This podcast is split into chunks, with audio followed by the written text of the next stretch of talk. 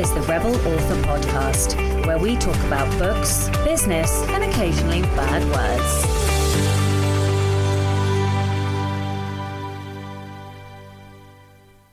Hello, Rebels, and welcome to episode 165 of the Rebel Author podcast. Today, I'm talking to Sarra Cannon all about planning for authors. It is, shockingly, almost the end of the year. I cannot fucking believe it. And my plans for next year have already changed. I mean, honestly, it's ridiculous. But I do get a lot of energy pennies and excitement from from planning, uh, despite the fact that literally no, never has any of my plans ever gone gone to plan, I should say. Uh, but anyway. Last week's question was What country is top of your bucket list? Edwin Downward uh, said, As someone who has never travelled further than he could drive with a night's layover, I don't have a bucket list country. Technically, I don't have a bucket list. I could say whatever country a fan con is prepared to fly me to. Heather Button said, I've been exceptionally lucky to see many of my bucket list countries, but what remains right now is Germany and Ireland. This week's question is What have you learned about yourself this year? It's a reflective question. We're, we're approaching the end of the year, and I have been doing a lot of reflection uh, about who I am, about what I'm doing, the risks I'm taking, the, the journey I'm going on, and uh, who I was like a little while ago. So I thought I would ask you guys the same question. The book recommendation of the week this week is a patron's book, Stanley B. Trice, and the book is called High School Rocket Science for Extraterrestrial Use Only. So the blurb goes At the start of his junior year in high school, Timothy becomes an orphan when his dad dies. He wanted to believe his dad was an extraterrestrial rather than the drunk that people called him. His dad didn't start drinking until his wife, Timothy's mum, died two years before. Like his mum, there was no funeral for his dad just strange relatives arriving to take him away. The relatives did not come back. Timothy was left alone with his inheritance, an unusual rocket formula, and a different type of rocket engine. He also has an address to place on the other side of the rural um, county. Timothy arrives at a farmhouse where the high school janitor Eddie greets him with suspicion. Retired from NASA, Eddie has a Redstone rocket and Mercury capsule in the farm silo. Someone Eddie knew at NASA put the rocket and capsule there. Eddie called him E.T. So if you like the sound of that and you read uh, young adult, uh, sort of middle grade young adult books, then this one is for you, and I will leave the links in the show notes. So, in personal news and update, woo, it's a interesting one. So, okay, first of all, before I dive into my personal update, it is Black Friday week, uh, and so therefore I am running a bonkers bananas bonanza? I don't fucking know. A big sale. I am running a 30% discount on everything. Literally everything. All my books my audiobook and my courses. So if you would like, and this is so this is if you buy direct. So if you buy direct from me uh, on my website, uh, if you buy the courses from me uh, or my audiobook on my site, then you can get a thirty percent discount by using the code Black Friday thirty. And I will leave a link in the show notes uh, to uh, my books and to the courses. The other thing that I have done is I have pulled together a gigantic huge list of deals for writers. We've got all kinds of stuff from 50% off Jenna Moreci's new book, Shut Up and Write the Book, which I got to read and it's fantastic. Um, really really good for beginners. If you are new to writing you absolutely need to read this book. Um, we've also got deals from angela ackerman one stop for writers. We've got pro writing aid. We've also got fictionary. There is just a stack of awesome deals. And so if you are looking at software or um, any kind of deal then you need to check it out. The other place where you can go and find deals is if you are an ally member so the alliance of independent authors then um, they are also running a huge huge discount for all of their um, partners. So the partners are um, vetted before they get onto the partner list, and they include things like editors, copy editors, proofers, designers, book cover designers, formatters, uh, audio help, things like this, software, all kinds of stuff. So I will also leave a link in the show notes to that. So, in Personal news and update. Well, I finished the book. it is now with uh, my critique partner, and for once, my wife is also reading it. I know I don't. I'm, I'm terrified to find out what uh, she thinks, but anyway, my wife is also reading the book, um, and this is the book that is going out under the pen name. So I've had a lot of questions, and you know, will I ever tell anyone the pen name? At the moment, no, but I might. Uh, in the in in the future, depending on what I do with it and where it goes. I yeah, I, have sort of alluded to the book, this book that I've been writing on, writing up. Yes, writing on no, this book I've been writing on Instagram, uh, where I that's the place I mostly update stuff. So, but I obviously have not mentioned the name, the pen name, or or the sort of genre or anything. So I spoke with my coach and I was meant to start writing the next nonfiction book. Uh, well, I kind of have started writing it. I've got 5K already in the nonfiction book, and I don't think it's going to be hugely long. So this is the um, villain's journey, the anatomy of unlikable characters. So I've started writing it, but I'm hitting pause temporarily. I think I'm going to go back to it in late January because in order to give this new book the best chance possible, because, of course, like all of you listeners, I would like to spend my time writing fiction, uh, which means I need to get my fiction selling, uh, especially in this new genre where I'm starting from zero. So, in order to give a brand new pen name with like zero followers, zero everything, the best chance possible, I do need a second book. Now, this first book took me 33 working days uh, to do. So I tracked all of the data. It took me uh, 16 days, 16 working days to write it and 17 working days to edit it. So my goal for book two is to reduce that under 30 ultimately i would like it to take me five working weeks i think to write a book not that I would become a book a month author because I don't that's I don't I don't think I could sustain that pace. I can do it in short bursts, but then I need to rest, right? So even though I can write quickly, I don't think I can sustain writing quickly forever, month on month on month. For me, I'm still trying to get to this point where I can write about six books a year. That that's my personal goal. That's probably not very many for some of you listening, and probably fuckloads for other people. But that's what feels right for me personally. So that's where I'm trying to aim at. Um, and so at the moment, with um, what's it called? With with 33 working days, the way that I have worked it is that I get four working days a week. One of my days, so the fifth day of the week, even though it's a Thursday, is my podcasting day, my meetings day, and my admin day. And I do a lot of my freelance on Thursdays as well. So I work four days a week for myself and then one day a week on kind of everything else.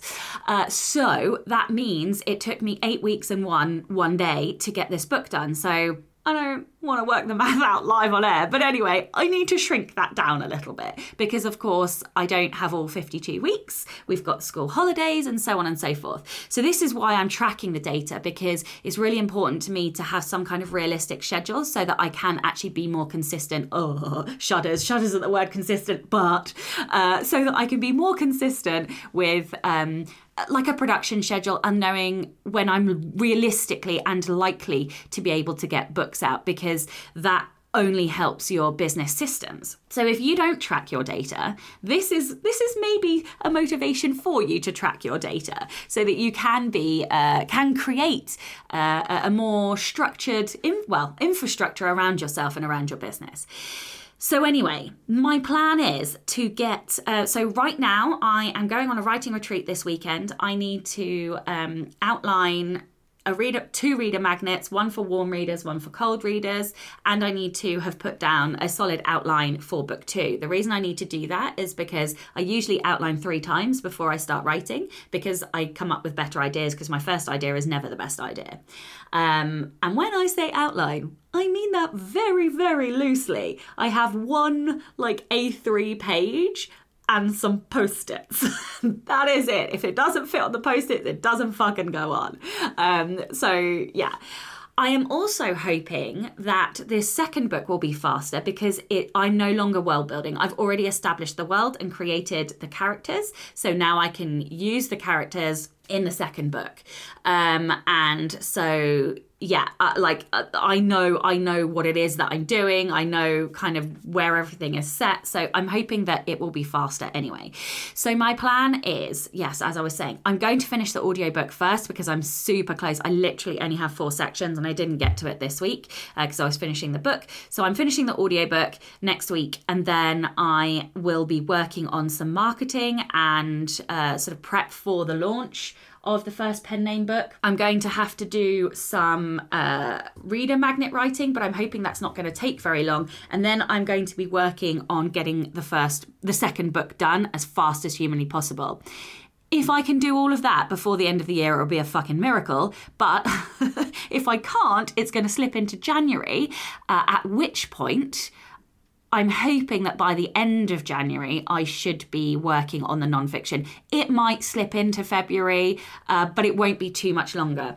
And I am hoping that sort of by the end of February, that book will be written. So I will still be able to release it in the early part of next year. So a little pause. Um, but as always, hopefully, I will be able to bring you some lessons, even though I might not be able to talk about the pen name specifically. I'm hoping to be able to bring you some lessons about what I learned about starting from zero. And I'm going to go back and take David Gaughran's uh, starting from zero course as well. So if you guys haven't done it, it is a free course, and I'm going to go back and refresh myself because, hey, like, yes, okay, I've been in this industry a long time, but you know, we can all learn stuff, we can all get reminders and and be refreshed on this stuff. So all right, I'm going to stop there on my personal update and we are going to do Rebel of the Week. Rebel of the Week this week is Bair Klos. Bear says, At the start of my current job, I pretty much immediately fell in love and enjoyed working at the company I was hired at. I thought they had a good ethos, good work environment, the pay was considerably competitive uh, uh, than any other part time retail jobs I'd searched for. The manager was super chill and understanding, and so far, I loved the team I was working with. Back in early January, I found out my job was looking for a new full time hire since one of our previous full time hires had moved on to a new job. Knowing I'd become one of the better performing team members and one of the second most tenure of the team, I threw in my resume, the first to apply mind, and hoped for the best.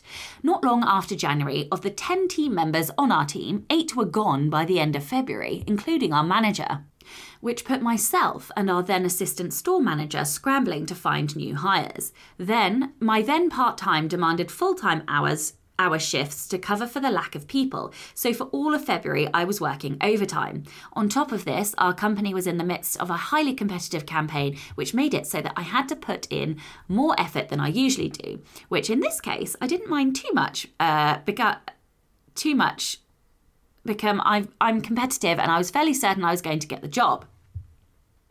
But because of the chaos of all my co workers leaving, we were thrown into a weird transitional period, and my resume, uh oh, got lost in the fray. And unfortunately, by the time I was given an interview, it was a courtesy interview since they had already given the full time position to someone else. Mind, the hire was the fourth person to have applied after me. I lo- my love and respect for my job plummeted, and after all the work and effort I'd done to keep our stores up and running, busting my chops and losing sleep, I felt crushed. Since my job was given to someone else, who who I have no ill will towards, she's a sweetheart, I've stopped giving a fuck. During my free time I have at work, instead of putting in my usual 110%, I now give about 45 to 50% and spend the rest of my time writing, blogging, researching, doing online classes, and never allowing myself to come in on days days off to help cover shifts like I used to. And in the process of no longer giving a fuck because my company didn't seem to give a fuck about me, I've managed to skyrocket rocket my word count and have been much more creatively fulfilled and happy. Happy. Fuck retail companies. Oh my god. I hate this for you because like I, I, just it just reminds me so much of what I hate about being employed or what I hated about being employed because it's just always this faceless fucking bureaucracy where nobody takes responsibility for anything. And look, of course, I'm now just going off on a rant uh, because not all companies are like this. There are obviously some lovely companies out there, but uh, you know, I I do find a lot of people experience this kind of stuff, and it's like oh there's there's a paperwork or it has to go in this order or there's some fucking HR policy and I'm just like it's all bullshit. Like treat your staff with fucking respect and your staff will give you like everything. It, it's just common fucking sense. So, yeah, I'm really sorry that you experienced that. And I'm really delighted to hear that you're feeling more creatively fulfilled, of course, because I'm wildly biased. It really does annoy me. Okay, if you would like to be a Rebel of the Week, and listen, we are always, always in need of these stories. I cannot explain to you. Every week I know I say it, but it's because it's true. We actually do need the stories. If you would like to send in uh, and be a Rebel of the Week, if you would like to be an anonymous Rebel of the Week, I always want to say this as well. If you don't want your name, I don't have to read out your name. So you can send me a story anonymously if you would like. Uh, but please do send in your stories. They can be any kind of rebellion something big, something small, or something in between. You can email your story to Becca over on rebelauthorpodcast at gmail.com. No new patrons this week, but a gigantic thank you to all of my existing patrons. You guys really are uh, so fantastic for supporting me. Those of you who've just joined, those of you you who've been supporting for a long time. I really appreciate all of you. You help to keep the show running and also make me feel like what I do is worthwhile. So thank you so, so much. If you would like to support the show and get early access to all of the episodes as well as bonus content, you can from as little as $2 a month by visiting patreon.com forward slash Sacha Black. This episode is sponsored by Kobo Writing Life. Kobo Writing Life is Kobo's free, fast, and easy self publishing platform. KWL was built by authors for authors, and their team of dedicated book lovers is always working hard to help authors reach new readers around the world. Kobo has made it easy for authors to reach new readers with direct audiobook upload. Authors can publish their audiobooks right in their KWL account as easily as they can publish an ebook. You can create customizable table of contents, set the price in 16 different currencies, and even set up a pre-order for your audiobook with no date limitations. We don't ask for exclusivity and you will always control your pricing. We also provide a lot of promotional opportunities for Kobo Writing Life authors and their audiobook titles. We're really pleased to be able to increase opportunities for authors and help them grow their audiobook sales in this new exciting market. If your audiobooks are published directly, email the team at kobo.com forward slash writing to make sure you're in the loop about upcoming audio, uh, audio promo opportunities. Don't forget you can purchase audiobooks on kobo.com and they will download directly to your Kobo app. So all your ebook and audiobooks are available in one easy app. You can start your free audiobook trial today. If you want to learn more about Kobo Writing Life, check out their blog and podcast and find them on social. You can create your free account at kobo.com forward slash writing life. Hello and welcome to the Rebel Author podcast. Today I'm super excited because we have none other than Sarra Cannon. Sarra is the indie author of more than 25 young adult contemporary fantasy novels, including her best selling Shadow Dra- Demons saga. I nearly called it dragons then. I got very excited. And I also much prefer demons as well. I like vampires. Anyway, her novels often stem from her own experiences, wait, with demons? Growing up in a small town of Hawkinsville. My wife's, oh no, I better not tell you that. I'll tell you that after. Georgia, I'm going to do this again. Hang on. I got too excited reading all the things. Right. Hello and welcome to the Rebel Author podcast. Today I am ridiculously excited because we have none other than Sarra Cannon. Sarra is the indie author of more than 25 young adult contemporary fantasy novels, including her best selling Shadow Demon saga. Her novels often stem from her own experiences growing up in the small town of Hawkinsville, Georgia, where she learned that being popular always comes at a price, and relationships are rarely as simple as they seem. Isn't that the truth? With over three quarters of a million books sold, uh, Sarra is also passionate about helping fellow authors learn to self publish in a way that puts joy and creativity at the forefront. She is the host of the successful YouTube channel Heart Breathings, which is how I found you, where she focuses on productivity and building positive momentum. She currently lives in, Dal- in the Dallas area with her supportive husband and two beautiful children. Hello and welcome. Thank you. Oh my gosh, I'm so excited to be here. No, I'm excited too. Thank you so much for joining me. And like before we dive into planning and um, your like world of playing HB90, um, could you like just give me a journey like a story like where have you come from how did you get to where you are today how did you fall into the world of creativity and writing you know i fell in love with reading so early. I grew up in the most like creative space because I grew up in a log cabin that my dad built in the middle of the woods. So it's like so witchy in terms of I grew up in nature. We didn't have any air conditioning growing up in Georgia, and Georgia is very, very hot. And so it was hotter in the house than it was out in the woods under the canopy of the trees. So we spent just me and my sister and brother spent all our summers in the woods oh, and wow. running around and making up stories. And we would, you know, create little houses out of fallen tree limbs and stuff like that. And we would tell each other stories at night. And it was just storytelling was always a part of my world. And then because we kind of lived outside of a very small town, there wasn't a lot to do. I didn't have friends to play with. I didn't grow up in a neighborhood. So it was really just reading was my escape all the time, always. And so I kept journals and I wrote a lot, but then I kind of also was a talented singer. And so when I went off to college, I was like, what do I do? Do I sing or do I try to be a writer? And I decided the singing was something I needed to do younger and try to get a start at. So I double majored in opera singing of all things and uh, not creative writing, but just English. And I tried to follow and pursue that opera stuff. And it's it's kind of interesting because of the rebel author here, uh, because I realized I didn't like following anyone else's stage direction. And the way that they always did thing was telling you, go and listen to this recording of someone from 50 years ago and I want you to sing it just like that. And it's like, yeah, but where's my creative? And you start to understand as a new opera singer that you don't really have any creative freedom. And I just hated it. So I quit and taught music for a while. And then my current husband, when we met playing a video game online, of all places to meet someone, um, he was like, I want you to move in with me and you can quit your job and do whatever you want for the next five years. What do you want to do? And I was like, I want to be a writer. And he's like, come and be a writer. Like oh my the greatest God. gift of my life. That so is incredible. I, everyone thought I was completely crazy. I was just coming off of a divorce and everybody was like, "Oh, this is such a rebound. You're quitting this, you know, elementary school teaching job that's so stable. You're leaving your whole family behind. You're going to regret this for the rest of your life." Not true. Yeah. yeah, exactly. Yeah, definitely not true. Best decision ever.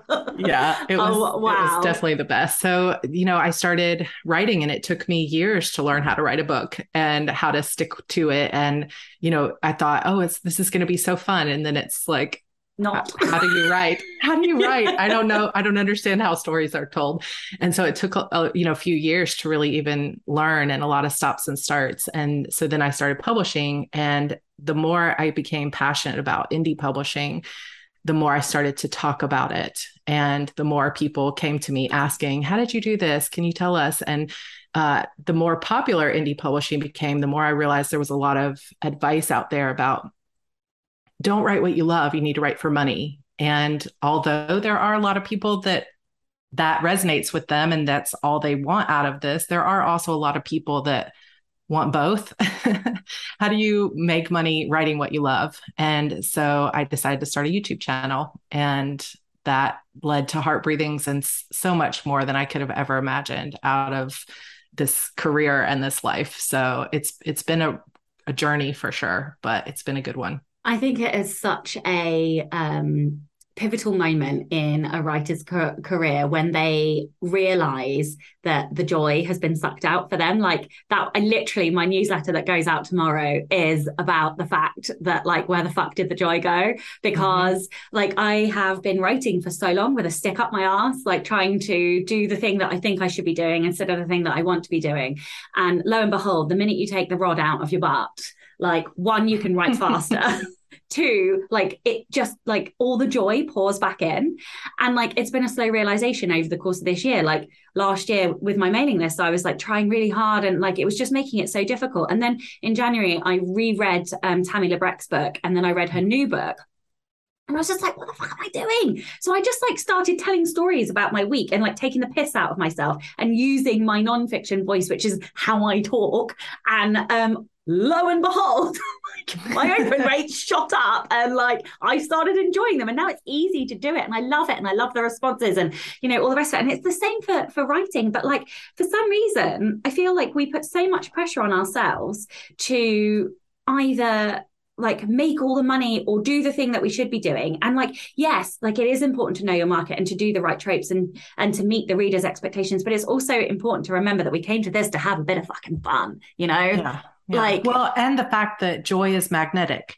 So when you pour your joy into it there's a magical energy. I'm a kind of a witchy person anyway so i just believe in that unseen energy. But i think when you are are writing just for I got to get it out, you know, for whatever reason. I'm burned out. I've I've got to do this out of responsibility or I'm not writing what I really want to write because everybody told me this is how I have to publish or this is what I have to write.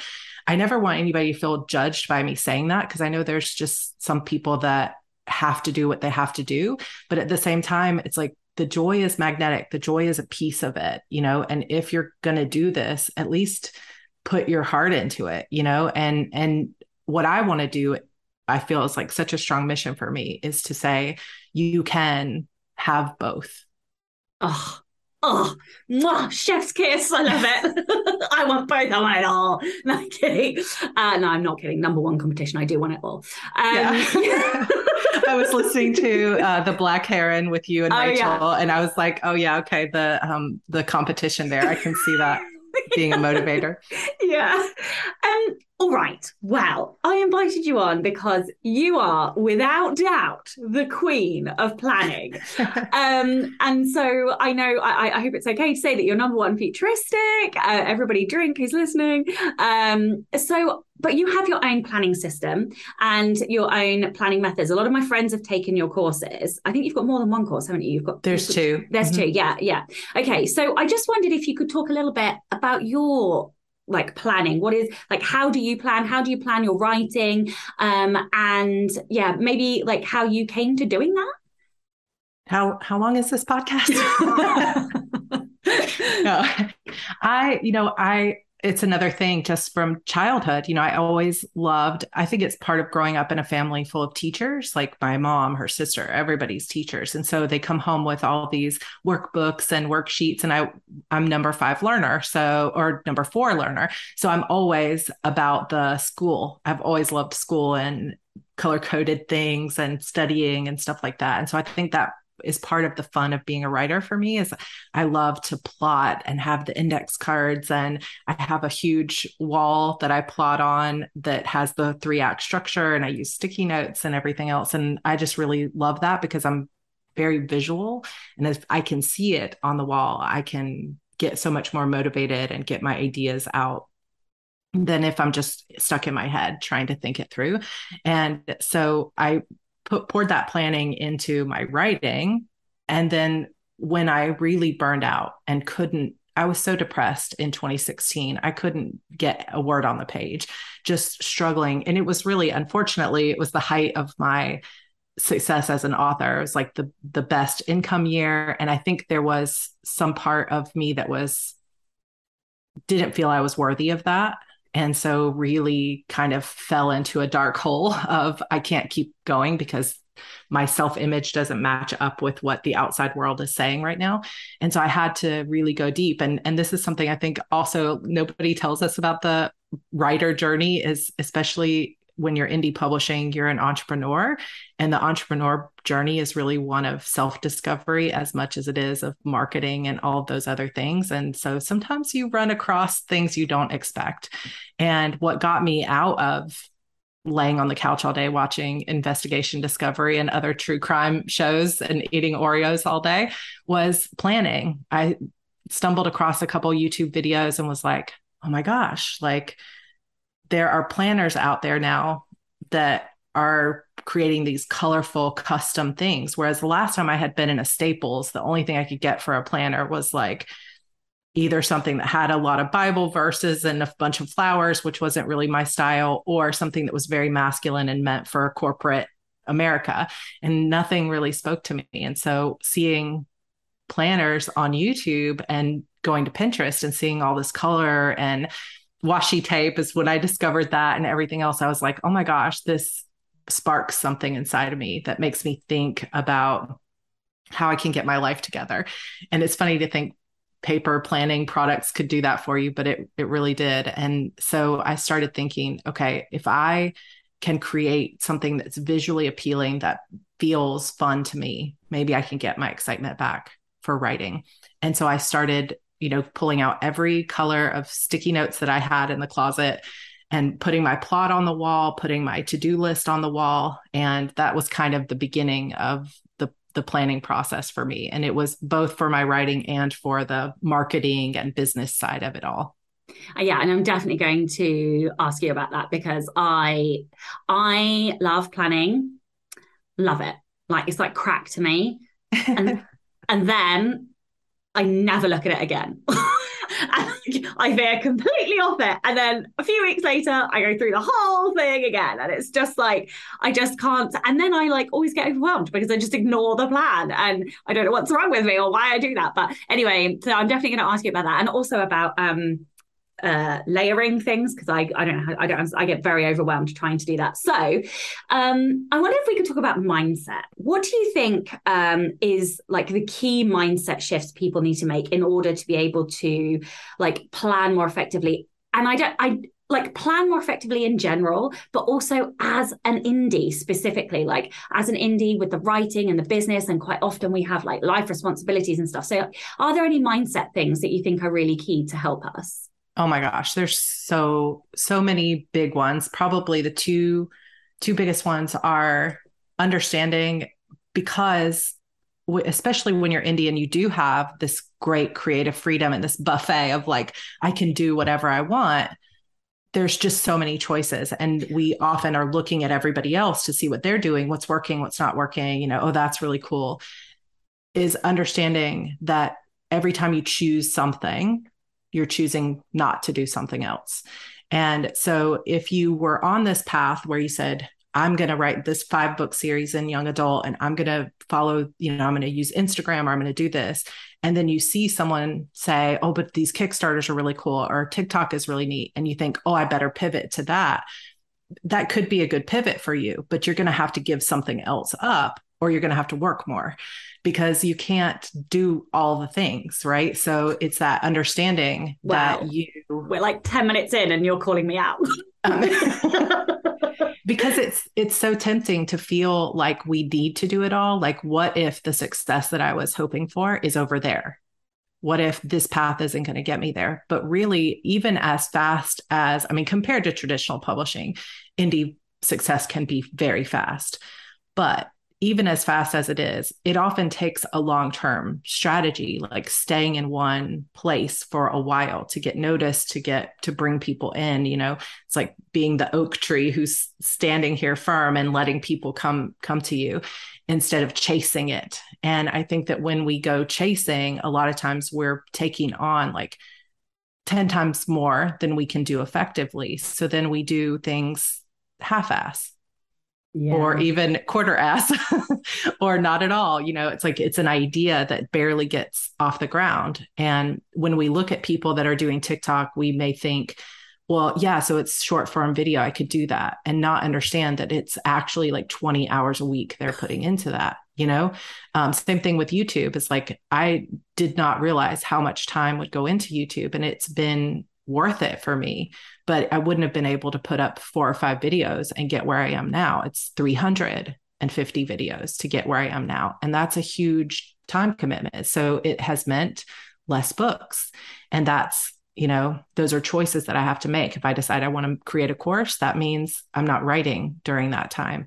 And I think sometimes we can get so swept up in the present and what we want right now that we don't think far enough out that we can see what's the what's the trajectory of this. If i start tiktok or if i start this new marketing thing what does that look like in 6 months? All we see is the oh here's the opportunity and we jump at the opportunity. So that's one of the big mindset shifts is just understanding that whatever you choose to do you have to give something up. Like you're you're you have to understand there's a balance of priorities there.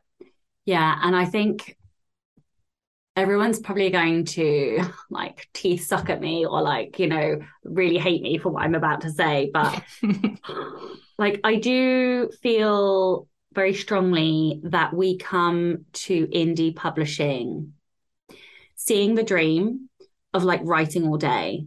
And we genuinely think that like that is a thing that we can all do and that is the goal. And the reality is that the writing is like if we are lucky it's 50% if we're yeah. lucky because there is just so much like you can't you can't you have to pick a method of getting your books out there and whatever method that is it is going to take up a huge portion of your time whether it's YouTube or Facebook ads or whether it's being on TikTok or running a podcast like whatever happens whatever your marketing method is like it is a horrible truth that it is going to take up a big big portion of your time. And there is no, unless you are like Stephen King or, and even he has to do shit, you know, but like, unless you, unless your model literally is book a week, pumping them out, um, and you've got somebody to help you manage your ads, then the chances are you are not going to ever write all day, every day. And actually, honestly, I do think that maybe we shouldn't do that anyway because like it's quite hard on the creativity you know it's quite a drain. You need to create some energy for your for your creation as well as you know and some of that is about the downtime in doing the other things. So yeah i think that's so true. Did did i i think i interrupted you though halfway i think you were t- telling me too weren't you? Yeah so the second one i would say is there there are so many mindset shifts that can be helpful but i think the other one is just getting off your own back and saying like it's okay if it doesn't all get done. you know, how dare you? I, because, you know, like HB90, we set goals, we decide what projects are going to get us to that goal, and then we break those down into tasks. And I put them up on my wall. I'm going to kind of, as we're here, um, you know, I'm pointing toward my wall because I have all these sticky notes up on the wall that I can see. I never clear them all off in a quarter but I almost always hit my goals. And so it's understanding too that as long as you're making forward progress, it's going to be enough. You know, it's going to be enough. You don't have to get it all done. So don't like take take some time to celebrate the wins and say, "Wow, I actually did finish that book." Instead, I think so many of us get really, really hard on ourselves and say, well, I finished the book, but it was two weeks late and I didn't have as many sales as I wanted. And I really had wanted to do this other thing and I was going to do this newsletter campaign. And then we're just disappointed in ourselves. Where the fact is, you published a book, you did an amazing job, you sold a you know thousand copies. Like what what are you so upset about? Because I think that that getting hard on ourselves is part of what leads to negative spiral where we just continue to think it's never enough, it's never going to be enough. Whereas if you stopped and said, okay, I only got half my task done this quarter, but I actually hit some of my big goals that I've been trying to do. I actually got a project done that I've been working on for a year. That is huge. And celebrated it and allowed ourselves to feel excited by it. Then how does that energy carry you forward more than beating yourself up? And I think for some of us, depending on how you grew up, beating yourself up does carry you to a degree because it's like you know get it done. What are you thinking? You're never going to mount to anything. It can take you to a certain level but i think none of us ever reach our full potential by being hard on ourselves. Mm, that is so interesting. Yeah i mean i'm definitely one of those people that will do anything for spite like I'm definitely fueled by I'll show you. but but I do I think that is a little bit to do with strengths as well. I think there are definitely some strengths that are more attuned to that than than there, there are others. But Becca would be the, the pro to answer yes, that question. Yes. do you do it? Becca. Do you do it to yourself though too? You know, like uh, if you uh, say because you know, there could be that idea of using someone else not thinking that you could do it, or still having this part of you that says, oh, you didn't do enough. It's not enough. But also um, kind of having that piece of yourself that says, but I actually did, you know? Yeah. So you could you could find a way, I think, to play with that. Yeah. So I have self-assurance. So I'm always like, I know I can do it. so it's yeah for me it's definitely about having somebody else say you can't do that. And then i'm like oh, watch me bitch. Mm-hmm. um yeah yeah. So the in so i think then that's aligned with what you're saying. The internal message is right. It's just finding the right external person to say you can't do it. And i'm like okay let's go.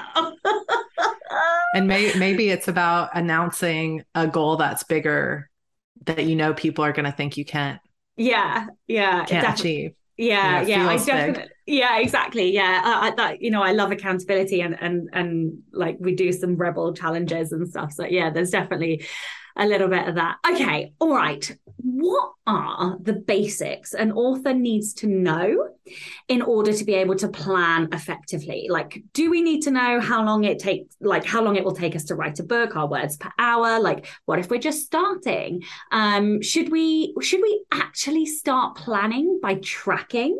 I don't know. Um, and if we don't have that data, how on earth do we know what's realistic? Yeah, that's a that's a tough one because it is going to be so unique and individual to how you work. Because for some people, I, I, have writer friends that can hit deadlines like nobody's business. Like you give them a deadline, they can figure out exactly how many days they need to, you know, how many words they need to write per day, and they can get it done. I'm not like that. Like there's no level of pre-order or external deadline that can make me come up with a plot fast enough to hit a deadline.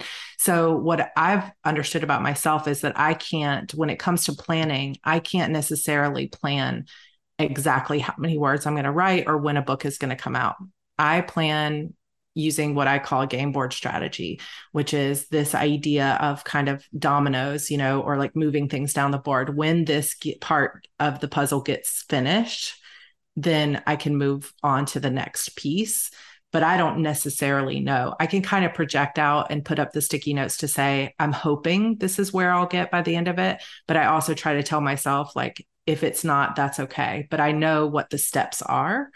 And then I can say, these are the steps I'm going to follow, and this is the order I'm going to follow them in. But I may not know the timeline exactly but there are some things that can be helpful. So I like to write in sprints.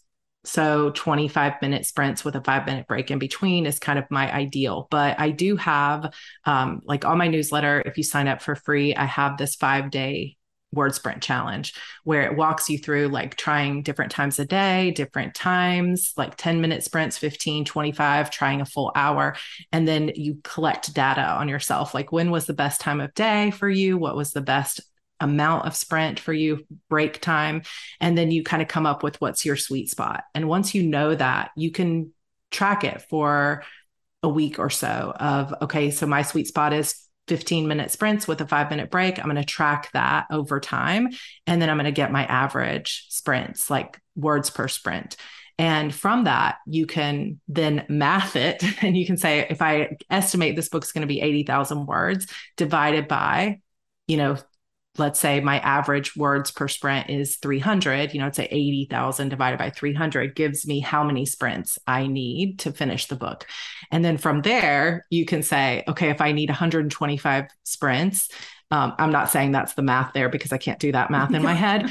but I'm like, uh, don't yeah. nobody count me on that. Um, but let's say it was 125 sprints I needed to finish the book. Then I can say, okay, if I do three sprints a day, I should be somewhere in the ballpark of this date, which can be helpful. But if you're still plotting or if you're a pantser, man, who knows? I mean, it might take me a couple weeks more than I expected or six months longer than I expected for that plot to come together.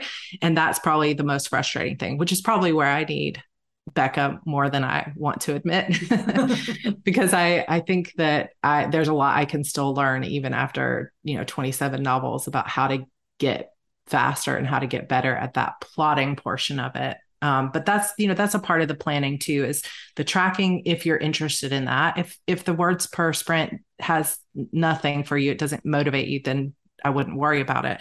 But kind of um, understanding this idea of like what are the steps that you need to follow? What what motivates you as an individual? What works for you? Because it's going to be different for everybody So I love that so much because um, despite having achiever at number two, I'm actually terrible at breaking things down. So my competition driver just makes me look at the Mount Everest goal, and that is I'm like a dog with a bone. That's all I can see, and I just charge straight towards it. But what that stops me doing um, is stops me celebrating the small wins, which actually gives my competition pennies. And it's because all like all of my strengths are just like go, go, go, go, go, go. like that's all we know. Like all we see. It's all we all we can focus on. It's just tunnel vision on the goal. So um yeah, I love that because I am so bad at breaking it down. And it's something I definitely like want to be better at because um one of the things that I have learned is instead of saying, oh, I need to get like 8,000 words today, I get like eight lots of 1,000 words or whatever, you know, so that I can, I can tick more stuff off. And it's like, it, it makes me happier, right? It's more mm-hmm. wins. I'm like, I, I got to tick four things off today or whatever. Have you ever heard of Oh Right? Only on your podcast oh, with Rachel. I, I literally stopped the podcast and opened it on my phone because I was like, I gotta, I have to go look at this because it's so interesting. Because my my husband is a programmer, and so I'm always asking him to make stuff for me. Like, could you make an app for this? Could you do this? And one of the things that we talked about years ago was how fun would it be to create a site that was basically word wars you know where you could go in and compete against people? And so now someone else did it because obviously we never we never did it. So i'm like oh this would be really fun. But that would be amazing as part part of like the heart breathings community if you yeah. did that. Because like I've I, I have had to corral people into using it but since they have used it like loads of people have been surprised that they even if they don't have competition, like most people don't have competition, um, they've still found it uh, encouraging and motivational, but just because they're in a group and we're all working towards like a goal of everybody write more words. And so, yeah, like I do, I think it's amazing. You should totally check it out. so we do, so Heart Breathings, we have a Heart Breathings writing community Facebook group that also has a Discord, part of a Discord server.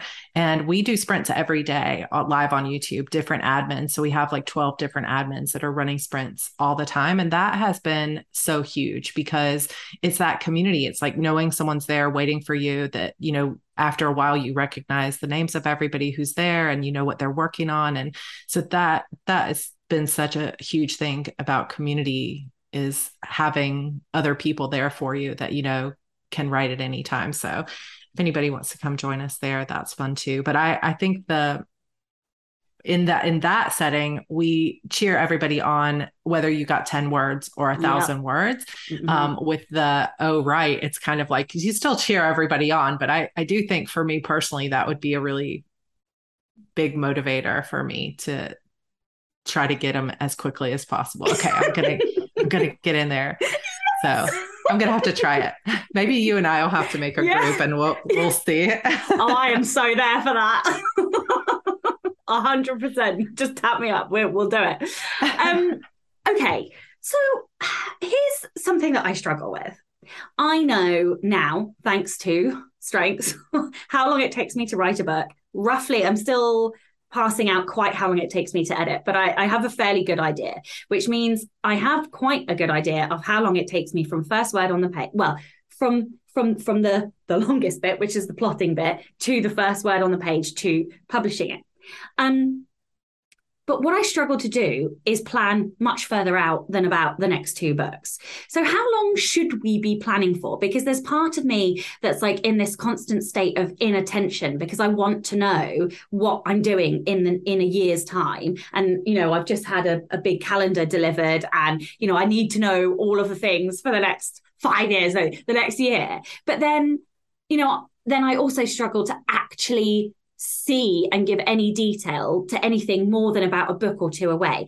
And I think some of that is about being a parent to an eight year old, and some of it is just because there is just so bloody much involved in getting a book from first word to publication. So, like, do you have any advice for like how far do we plan like how much how much detail do we add like yeah how do we plan more effectively so this is something a lot of people ask since i teach mostly 90 day planning, people are like, yeah, but then what do you do for the year? How do you do? So I'm actually going to be doing a long term planning, like mini course at the end of this year.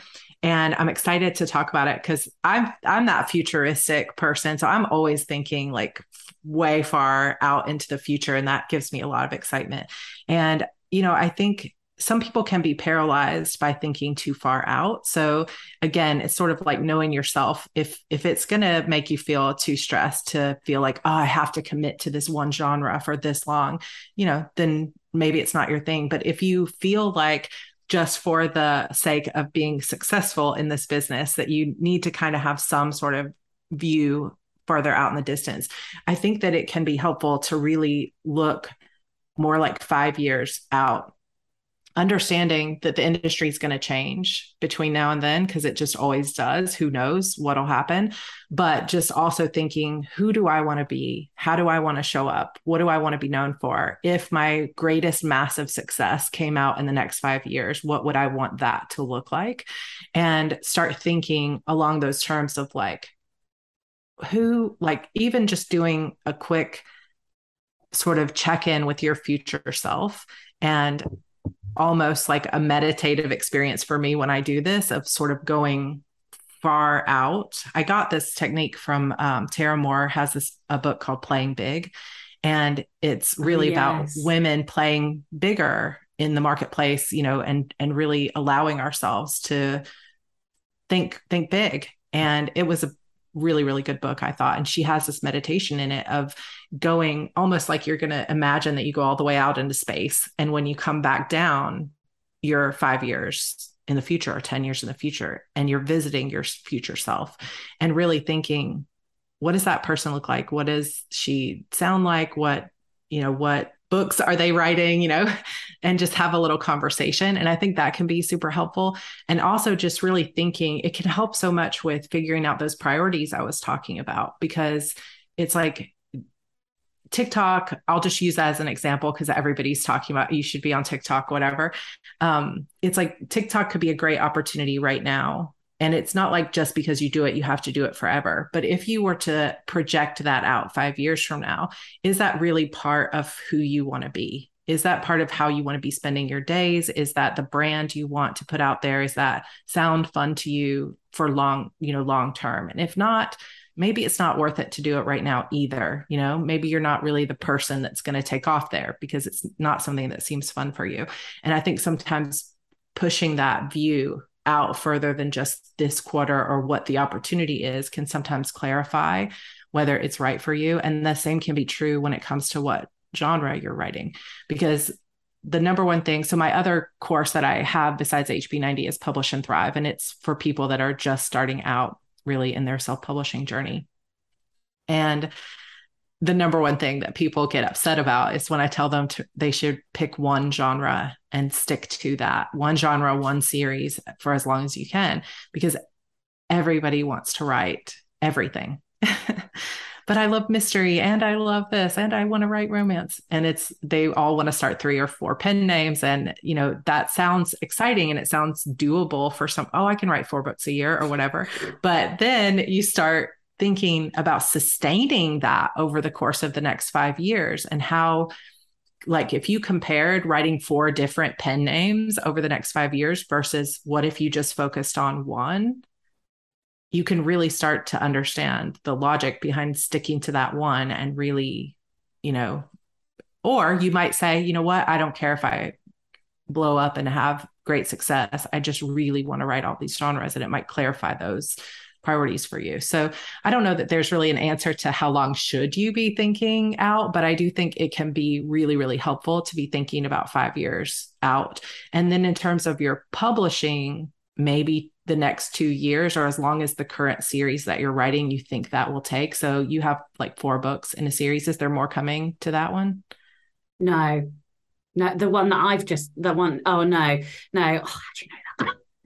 No no, I'm um, I'm I'm moving under a pen name doing the exact ah, thing that you said you should. Ah. However, no, the no, reason no no the reason I'm doing it is because so so um I've got a young adult novel that I've written that I think I'm going to query. Um, I'm not 100% sure uh, because I really I'm not sure I'm comfortable qu- with the trad model, but also um, it just kind of fits more that than what I'm doing. But what I am going to do is uh pen name and everything about the stuff that I'm writing fills me with joy.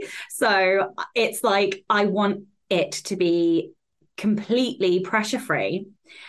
All of the fun with zero expectations from anybody because nobody knows what I'm doing. And like, mm-hmm. obviously, the readership, like, as I build the readership, they can have expectations, but they won't know who I am. And like, that is so freeing and i, I uh, and it goes back to what i said at the start which is that i've finally taken the rod out of my butt and i'm really pouring in all of the catnip that i want in books into these books. And like it, it's just it's just so much better. And like even if this doesn't work fine fine. If it doesn't work fine. I will cut the pen name and i will go and try something else. And i will keep trying until i find the thing that works. Um just because yeah, I don't know. Will I continue writing young adult? Probably, probably because I love it and I've read it since I was a child. Um, do I want to make that my focus right now? No, I don't think so. But um, that's only because I'm having so much fun over here. and like, and like, I'm playing I'm it's so hard because I'm obviously trying not to really talk about it, but like I'm I'm writing things that I just haven't given myself permission to really do. And mm-hmm. so, yeah, no. But, but saying that, I am sticking here for like, like I've decided that this is the experiment that we're going to run and we're going to we're going to give this a really good go. But I feel more comfortable doing that now because I'm faster because of Becca. Like if I was still taking like the last book took me like four years to finish because I just got, I was just in a massive hole. There were a whole load of like basements with all my strengths. And so it was just like, anyway. And now I'm writing a book in like three weeks. So like it's completely wow. different. It's yeah, it's a completely different experience. And because I can write quickly, well, it's like it's not three because I have all the pre-work and then the edits and you know whatever but like that bit of it is fast. But that makes the experiment easier to do because I'm not I know I'm not going to be taking 2 years to get a book finished which is what yeah. you know what so that makes it easier to experiment. Um but also equally I know that I have to stick in this lane for a little while to like give it give it a good go. So that's why I kind of asked that question because I'm like you know this is this is 2 or 3 years I've got to be writing a good amount of books before I give up. Well, not give up, but you know, if it doesn't work, it will work. Yeah. But, you know, early in my indie career, um, RWA at the very beginning didn't acknowledge indies at all but that at the time was kind of the big writers conference that i was going to. And when they finally sort of gave their approval to we're going to have a, allow indies to book, sign books at the signing and some other things like that i think it was 2012 when they started that or maybe 2013 I had uh, I went to a conference or one of the workshops with Barbara Freethy and Bella Andre, who were two of the best-selling indies you know, both had come from trad and now we're like Barbara Freethy may still be one of the best selling indie at Amazon and Barnes and Noble, like millions of books. And what Bella Andre said was that when she decided she was going to do it, she said, I can write a book every four months. So I'm going to give this two years and that'll be, you know, six books. And that's what I'm going to do. I'm going to give it six full books and I'm going to project out that far and I'm going to follow this kind of marketing plan.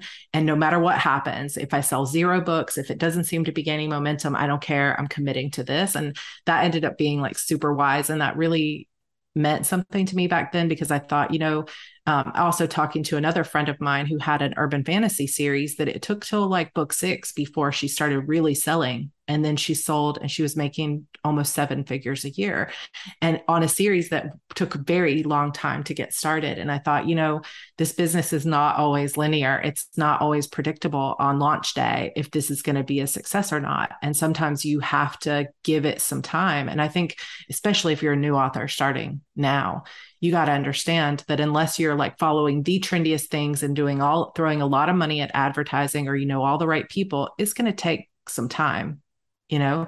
And so the more you're throwing spaghetti at the wall and ping ponging genres, the harder it's going to be for readers to really connect with you and find you. And that may be a difficult thing to hear, but it, it can be true. But like, I would never tell someone stick with a series you're not loving to not write this, you know, thing that you're filling yourself with joy because i think that's you're probably going to find that you're much more successful even than you have been so far because you're enjoying and loving what you're writing.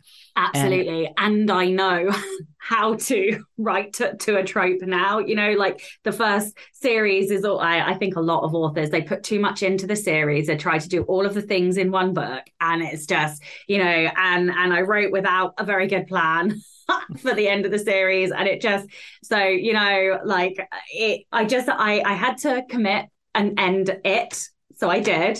But um yeah like i just i need i need to do something else. But i do i don't know. Like i love ya i love reading ya there's just something so hopeful in it and something so magical about that period in a in a person's life where they do work out who they are. And like I still love that. And I still read that all of the time so I Me can't too. imagine yeah I can't imagine that it will be the um it will be the the I it won't be the last. Also because I want to write queer young adult books, and so yeah. that will pull me back for sure. Yeah. That will pull me back. Um, but also there's a darker side that wants to write something else right now. So, you know? um, okay. So you you've kind of talked and alluded to a little bit about um, doing too many things and and uh, i am so good at that. It is like my one best skill. It's like my party trick I say yes to everything. And then I'm like, fuck, why did I say yes to that? You know, and then I get shafted later down the line. I'm also a chronic wishful thinker and I overestimate. Um, I'm, I'm getting a lot better at that now because of some of the things that you said earlier, in that I track and I have data that tells me exactly how long it takes me to write this many words, exactly how long it takes me to do this, that, and the other. But it's taken some time to get there. Um, I'm still really good at underestimating though like some of how long the admin and stuff takes. So I just wondered, how can we um, be better at recognizing these types of things and planning for them? And similarly, one of my patrons, CJ, says, how do we plan for the unknown? So, mm-hmm. like, is there anything else we can do other than just allowing ourselves more time? Like, there's always something that comes up that you don't expect. So, like, how can we be better at planning for that? Yeah, so there's there's really two two prongs to it. One is like you said the tracking and the understanding because like it almost never fails that people think like let's say we're taking 90 days at a time you think i've got 90 days i've got three full months i can do this much in a month you know et cetera et cetera but then you forget that it's thanksgiving or you forget that oh i've got you like you have an eight year old I forgot that they've got this thing and this thing and a softball and picture day and this other, you know, so there's all these things that we don't think about. Or, oh, I forgot that our family's going on vacation during this time. Or, oh, yeah, I forgot that I also have this other commitment. And we, we don't really take a realistic look at our time. We think we have way more time than we do. And then we underestimate how long things are going to take. So we say, oh, I, I can maybe with your books, you have it down. But like you said, with the admin stuff, it's like, how how long does it actually take you to do the podcast or how long does it actually take you to do the admin that goes along with your taxes or your facebook ads or whatever you happen to run or do and when you really look at it and you sit down and you put estimates on it sometimes what you'll find is that you've been trying to cram mm-hmm. you know 4000 hours worth of work into 500 hours and it's just never going to work and when you don't really think about it in terms of realistic even if nothing else came up and it was just the way life is we're still probably doubling what we think we have available in terms of what we're putting on our plate. And it can be really a mourning process to even look at that. So a lot of us don't because it's like uh, if I really looked at it, I knew I would have to cut some things back, and I don't see anything I can cut back. But where where that becomes toxic is that okay, so I can't cut it back. So Sacha's like, I'm gonna do it. Don't tell me I can't do it, Sarra. Um, you know so then we we think we can we can okay i'm not going to look at that i'm just going to get it done but then what happens is we fall behind, we get overworked, we get disappointed in ourselves. And again, we start that negative mindset spiral of why am I like this? Why can't I get my shit together? Why can't I just get it done? I see all these other people doing it. And it's really not even our fault. There's nothing wrong with us. It's just that we're literally putting more than humanly possible on our plate and we don't know it. So that's the first tier is like the realistic view and you have to start with that. And the way we do that in hb90 is through task blocks which is basically the pomodoro or sprint method. So you take 30 minutes at a time and you think okay the podcast every week how many task blocks how many 30 minute increments does it take me to actually get that done? And then you break down each of the pieces of it. So the email that goes out the invites the actual recording, the edits, the uploading, the speaking to people afterward, any comments, you know, or reviews that go up, whatever. Ha- like each piece of that, how many task blocks does it really take in terms of 30 minutes? And I find it's easier to estimate when you start looking at 30 minutes than an hour at a time. And then what if you realize it's 20 a week, that's 10 hours a week, you know, and once you really start seeing it in those, in that view, it starts to become very sobering how much you've been putting on your plate. And then the second side of that is there are going to be things, there's going to be illnesses, migraines, you know, there's going to be something comes up that's an opportunity. Oh my gosh, I got asked to be on this podcast or I got asked to do this extra conference I wasn't expecting. And so one of the ways that you can plan for that is you can like she said you can add in buffer time. So you can just create more space. But it's like if you're already cutting so many things out, it's hard to imagine, like, well, I'm just going to put extra space in because usually we're over planning still anyway. So it doesn't really create extra space. But sometimes mentally, it can be like, I had a day to spare for not feeling well anyway. So it's okay. But then the other thing that you can do is you can identify which projects are really back burner projects. Like when something comes up that's unexpected, you can look at your board or you can look at your list and you can say, well, these three things are labeled as back burner projects anyway. So I can do them next quarter and it's going to be okay.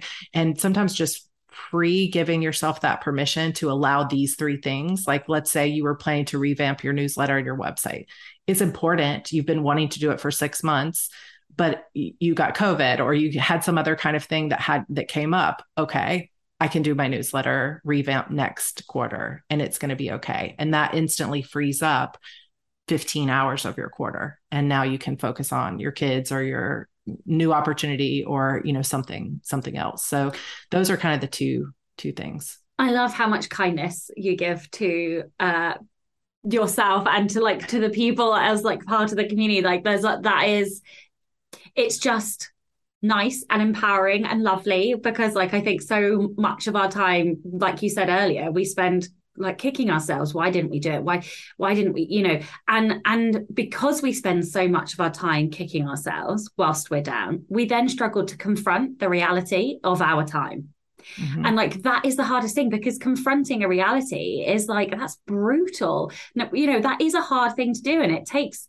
balls or vagina, you know, whatever you want to call it. You know, it does because it, it it's tough to say actually our time is limited. And one of the one of the things that I loved about what you said earlier is that um, a good way to know how far out to plan is, is, to look at how do you actually want to be spending your time in five years time do you actually want to be spending 20 hours a week doing tiktok fuck no like and if that's the case then like why start now? Don't just don't like you find the things that bring you joy and then yeah do do those more. Rebel rebel against expectations. Yeah. Um okay i I realize that I can't believe how much time we've already spent talking. God, I, I want to ask so many questions, so I'm gonna I'm gonna try and cram in uh, just like one or two last questions. Uh, the first one is, um, you Am I right in thinking you homeschool? We did last year, but now my son is in a regular school. So. Okay. How the bloody hell do you do everything? because that is like superhuman levels of like productivity. Like, how do you balance and manage being a mum, being a homeschooler or, or you know last year how did you manage that? In amongst still having a youtube still having your books like still being a wife still being a friend uh, you know uh, how how how, how what, any we tips moved, or advice? We moved 16 times last year. We moved 16 times. Uh it, it was a wild it was a wild year. And i you know i really do think that it's all about the HB90 system for me. This idea of trying to figure out, get it all on the table. Like, here's all the things, you know, really pushing yourself to even go into the cracks of your mind of like, what other responsibilities do I have that I'm doing on a daily basis? And say, okay, here's all of it. How long does each thing take? And it's, I think, for me, I enjoy the process, but I also know how, after doing it for so long, how vital it is to really put all those cards on the table of everything. Cause there's, you know, even from getting the laundry done to cleaning the house or, you know, packing up the car to move to yet another Airbnb or even the time that it takes to make decisions. So this is another another big one is I think a lot of us plan for what we're going to do but we don't plan for the time that it takes to make the decision.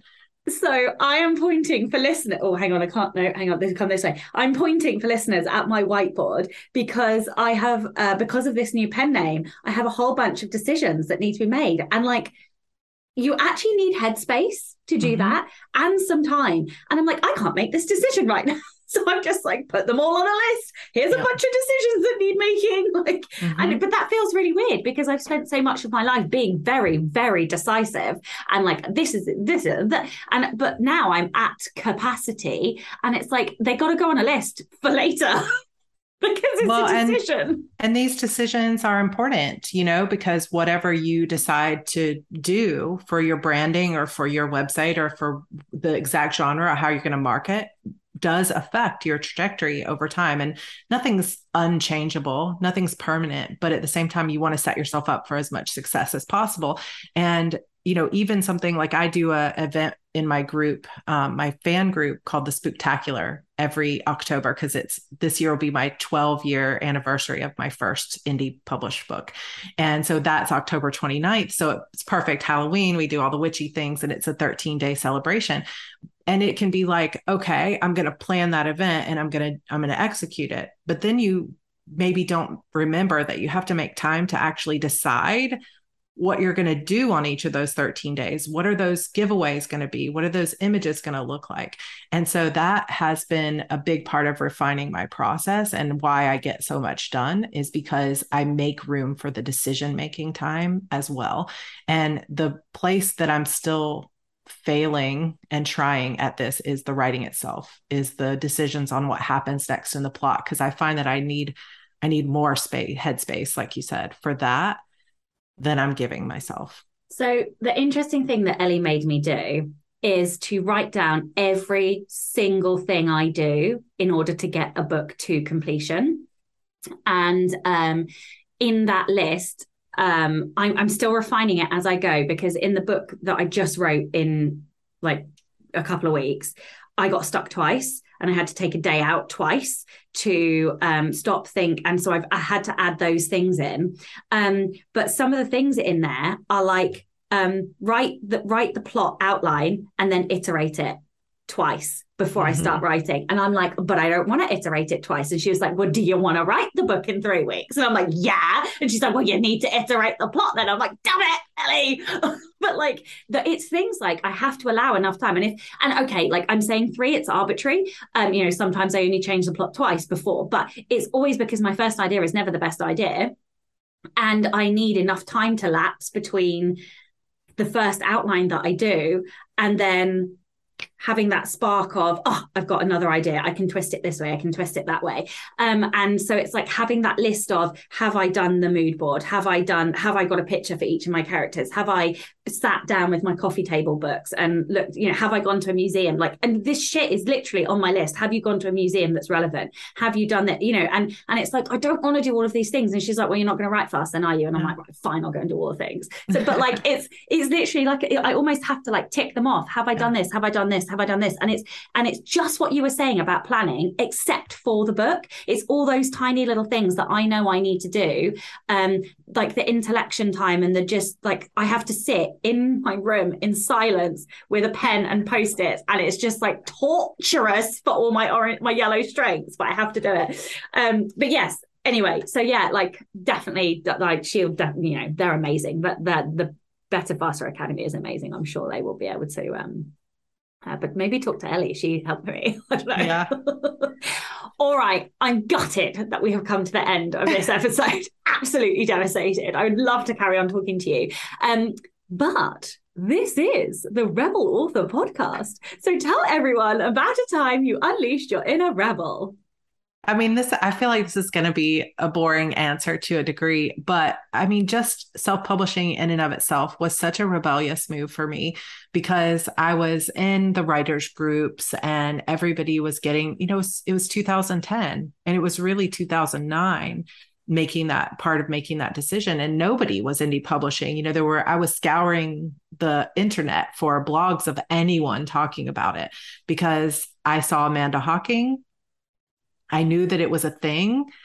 And then I was trying to find anybody else. Is anyone actually making money doing this? And like nobody was talking about it. And everybody in my life, from family to every author I knew, said, This is the worst decision. You're killing your career. No one will ever touch you after this. You know, everyone said I was insane. And then within a year, they were all asking me to come tell them how I did it. And things started shifting, you know? And now, of course, I think people feel pressure to indie publish because they see all the possibilities there, and it's it's a totally different world. But that was that was a huge rebellious thing. If just leaving my comfy teaching job to move in with a crazy guy I met on the internet, you know, um, to become a writer full time. That was pretty rebellious too. So it all it all worked out. I love that. I love a good romance story as well, like the the rebel romance one. We had another one uh, on recently, and she like moved country to be with someone. It's amazing. I love it. I love a bit of lovely. Oh, I mean, amazing. he, he's the best. We met we met at a crafting table in a game called EverQuest 2, and it was it, I, he instantly made me laugh, and I just have loved him ever since. And and really, he's also a big part of why I get as much done as I do because he's a stay-at-home dad and and we're real partners here so i have to give him a little bit of a shout out too so he's Aww. he's a big part of it too amazing. Oh i love it. I love it. Um okay well would you like to tell everyone where they can find out more about you and your books and your courses and like anything else that you would like to add yeah. So if you go to sarracannon.com, it's S A R R A cannon.com, you can find all my books and you could really go to any vendor and just look for Beautiful Demons. And that is my first book that I published back in 2010, but it's still the series that I'm still writing has, um, it's the 12th book that I'm going to be working on coming up soon. And it's the final book of the series. So I've been writing this for a while, but you can grab that first three books in that series for free if you want to try out some young adult witchy goodness. And then my YouTube channel is Heart Breathings. So it's just youtube.com slash heart breathings. And you can find out all about my courses and everything at heartbreathings.com. Amazing. Thank you so much for your time today. And of course, a giant thank you to all of the show's listeners and all of the show's patrons. If you would like to get early access to all of the episodes, you can do so by visiting patreon.com forward slash Sacha Black. I'm Sacha Black. You are listening to Sarra Cannon, and this was the Rebel Author Podcast. Next week, I'm joined by John Truby to talk all about the anatomy of genres. So join me next time for that. Don't forget to tune in and subscribe on your podcatcher. And when you have a moment, please leave a review.